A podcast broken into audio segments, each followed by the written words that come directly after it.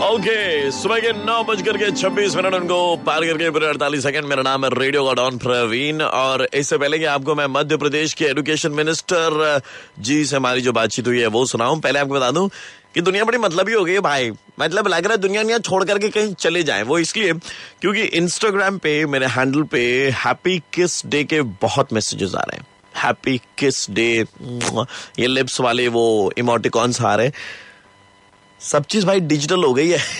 Reality में अब कुछ ना बचा सुबह के नौ सत्ताईस हो गए जी टाइम मेरा नाम है प्रवीण और मॉर्निंग नंबर वन शो पर हमारे साथ में Deepak Joshi ji education minister of Madhya Pradesh. पिट्टो game खेला आपने? पिट्टो। हाँ। वो होता है ना वो सात पत्थरों। हाँ शहर वालों को क्या मालूम?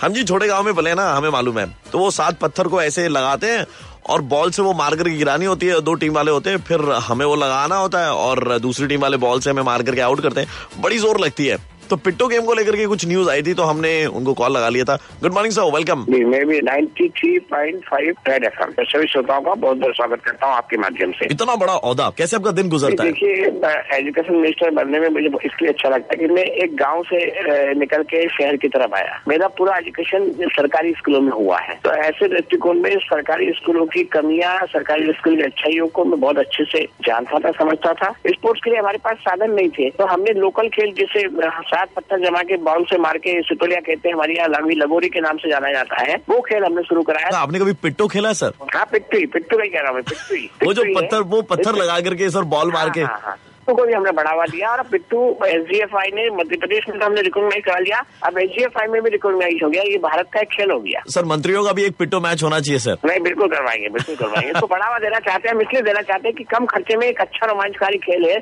जो। हमारा परंपरागत खेल कहीं ना कहीं दूसरे खेलों के कारण दूर हो गया। सर इस आपके इस एफर्ट के लिए आपको रेड एफ़ की पूरी टीम की तरफ़ से ढेर सारी बधाइयाँ।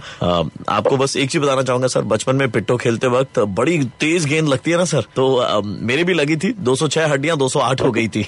नहीं नहीं सामने वाला टीम उसको मारने के लिए पैर पे मारता था जाता क्योंकि लेकर पहनते थे हम लोग। जी। निकल पहने का नीचे ना वो पैर वो रहता था खुला इसलिए बहुत तेज पड़ती थी सर आने वाले वैलेंटाइंस डे के लिए भी क्या संदेश आप देना चाहेंगे sir being the education minister of Madhya Pradesh दूसरे समाज का प्यार का संदेश देने वाला है। और भारत तो वैसे ही पूरे संसार को प्यार का संदेश देने वाला है। हम तो सर्वे भंतु सुखिना सर्वे भंतु संतो निराने की कामना करने वाले लोग हैं। तो ऐसे दृष्टिकोण में प्यार का संदेश भारत से पूरे विश्व में गया और आज भी हम शांति के संदेश के साथ दुनिया से यही कहेंगे की हम एक दूसरे के सहयोगी बनकर इस मानव जीवन को सार्थक बनाने का प्रयास करें। बहुत बहुत शुक्रिया सर हमसे बातचीत करने के लिए। ख्याल रखिएगा।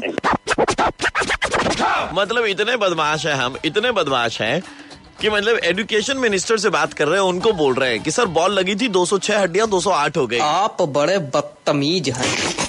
इस बार तो मैं ले भी लूँगा। वैसे अभी कोलकाता की आधी से ज़्यादा जनता इस वक्त सुन रही है।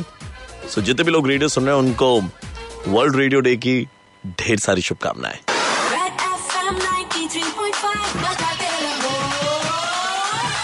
93.5